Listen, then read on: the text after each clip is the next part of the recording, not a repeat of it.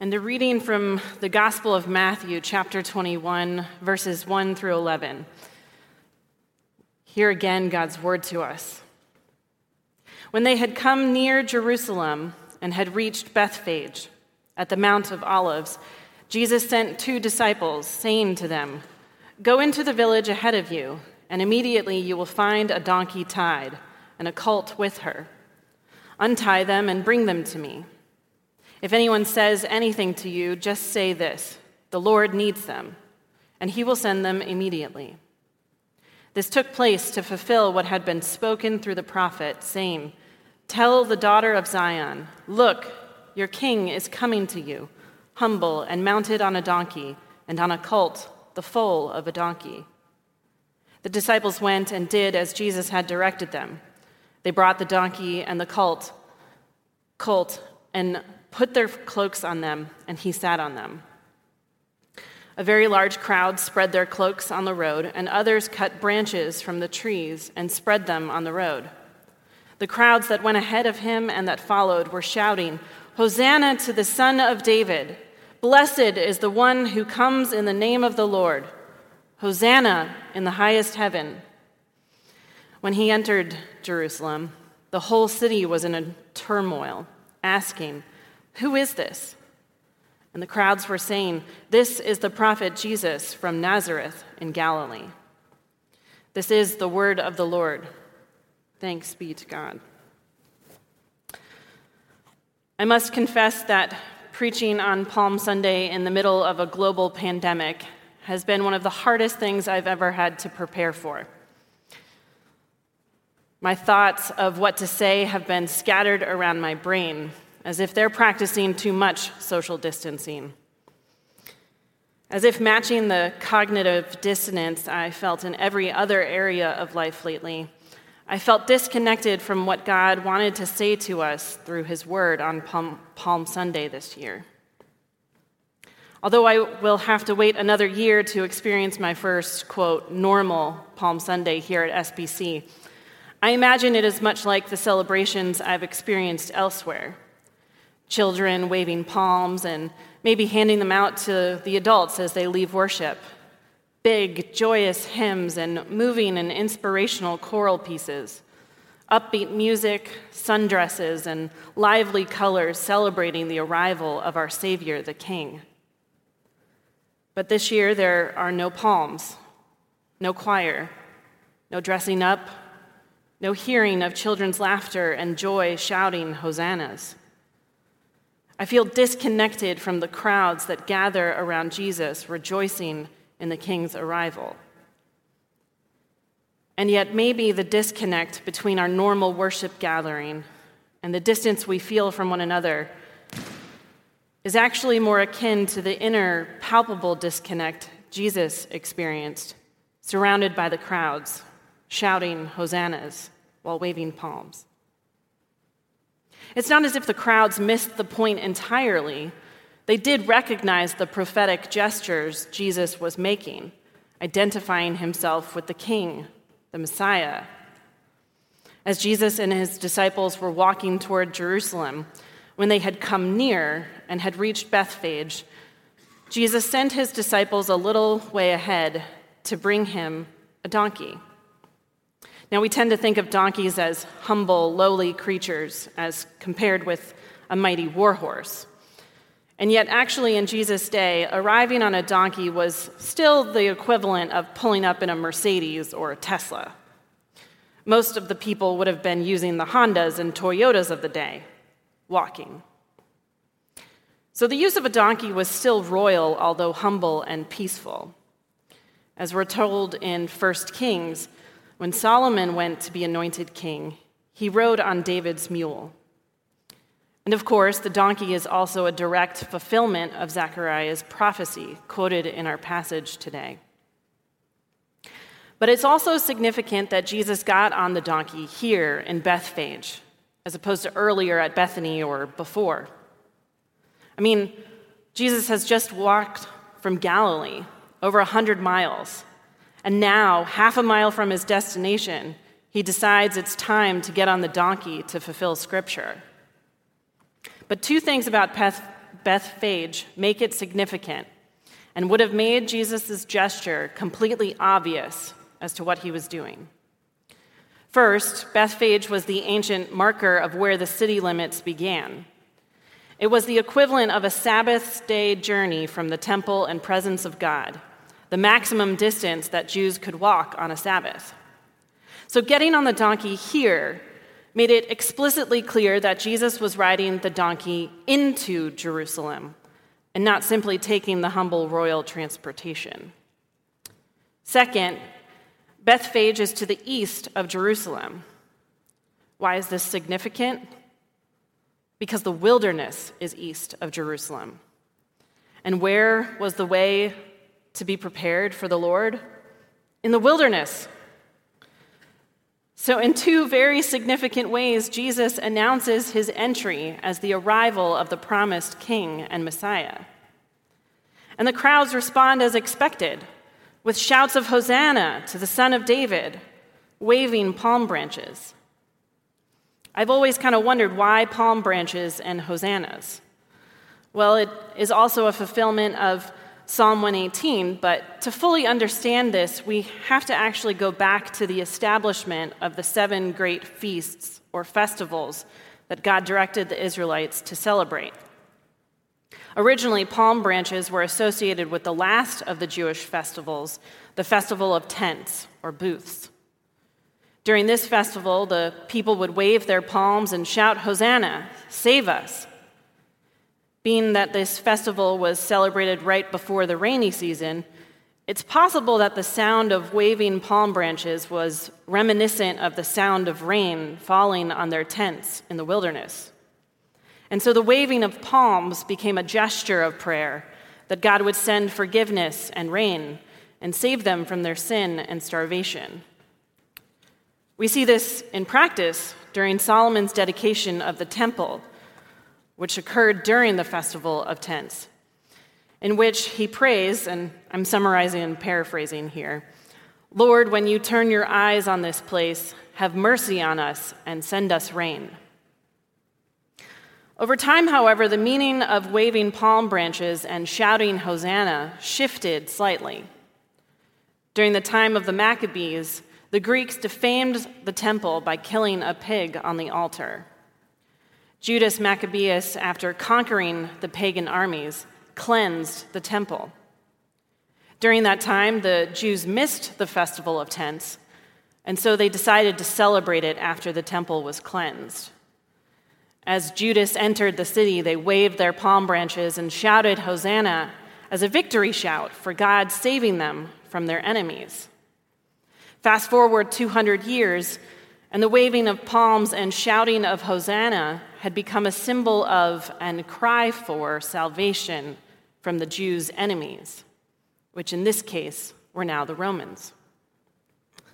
One scholar goes even further in explaining that in Jesus' day, the Galilean zealots, those who used violence against the Romans to try to bring about freedom, had taken as their symbol the palm branch and as their war cry, Hosanna. For these zealots, the waving of palms and the shouts of Hosanna were their shouts of kill the Romans.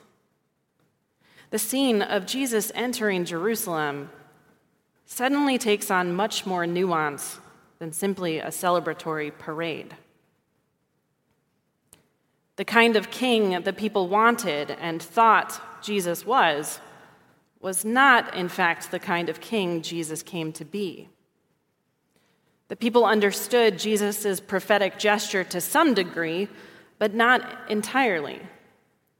And so often we do the same thing, praising Jesus for being our Savior, but expecting Him to be the kind of Savior we want versus the Savior Jesus is, the Savior we actually need.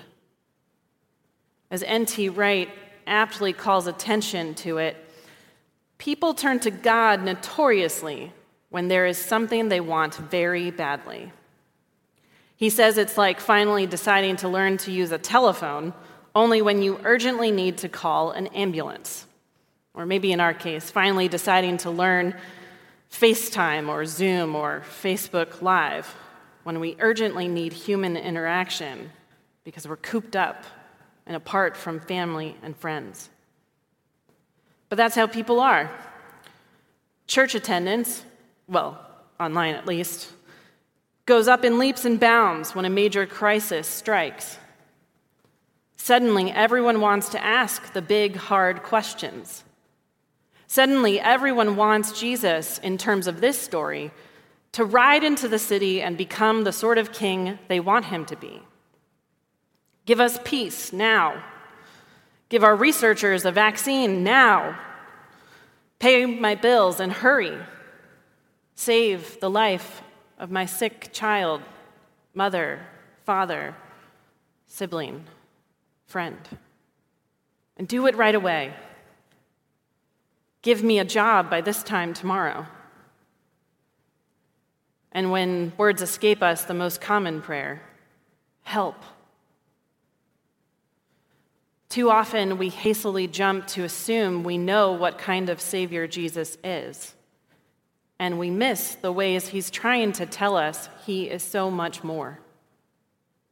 In John's Gospel, immediately after Jesus enters Jerusalem, he weeps over the city. And I think it's not just for the people who did not join in with the shouts of Hosanna, but also for the ones who did. You know, we often forget that Palm Sunday, as we know it, was not actually celebrated by the Jews. But this day was still significant in the Jewish calendar. Everyone was coming to Jerusalem to celebrate the Passover, but that wasn't to happen for another four days on the evening of the 14th of the month. But on the 10th of the month, Jews were to come to the city to select the lamb that they would sacrifice for the family Passover meal. So, what we celebrate as Palm Sunday was for the Jews Lamb Selection Day. And this was a big affair, a joyful and festive celebration Similar to today when we make a big deal of going to pick a Christmas tree, but think even bigger. By some accounts, upwards of 3 million Jews would crowd into Jerusalem on this day to go select their lamb. And Jerusalem was not a big place. Imagine 3 million people crowding into an area the size of Edgeworth, the exact opposite of social distancing. So Jesus rode into Jerusalem as the prophesied Messiah and King on Lamb Selection Day. Do you see the significance? Jesus was saying, I'm not only the King of all creation, I'm also the Lamb of God who takes away the sins of the world. Here I am. Pick me. And the people didn't get it. They could only see Jesus for who they wanted him to be, when he was trying to show them he was so much more. It's interesting that in the three synoptic gospels, Matthew, Mark, and Luke, the scene that immediately precedes Jesus entering Jerusalem is that of Jesus healing the blind. In Mark's gospel, he's also named Bartimaeus. He shouts out as Jesus and the disciples walk down the street Jesus, son of David, have mercy on me. After people try to quiet Bartimaeus, Jesus calls him over and asks him, What do you want me to do for you? And this blind beggar replies, My teacher, I want to see again. Bartimaeus leaves, sight restored, following Jesus. I wonder if the gospel writers placed this story immediately before the triumphal entry, as if to foreshadow the blindness of the crowds to come. I wonder if they are trying to get us to open our eyes to see Jesus for who he truly is, and then follow in his footsteps.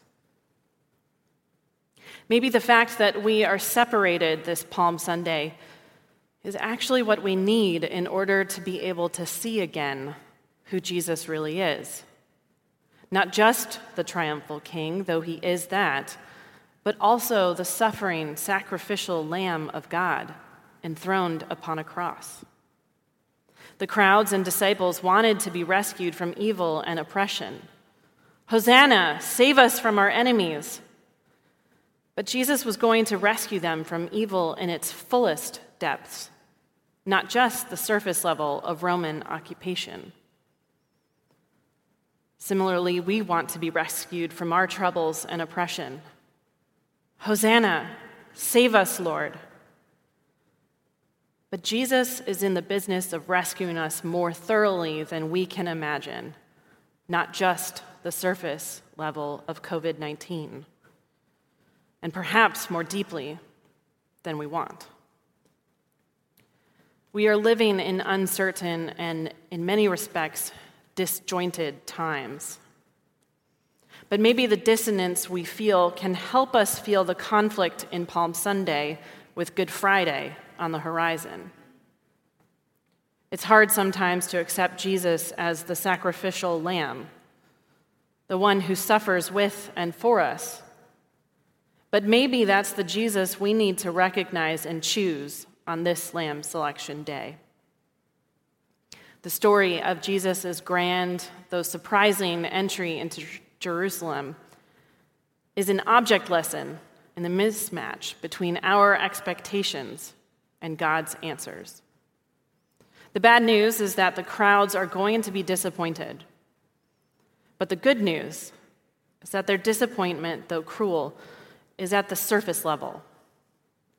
Deep down, Jesus' arrival at the great city is indeed the moment when salvation is dawning.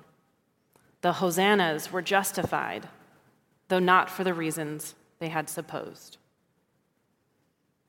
So, what are you saying with your hosannas this year? Who is it that you are searching for Jesus to be as he enters into your life at this time? And how do you think Jesus is telling you he's so much more than you could ever imagine?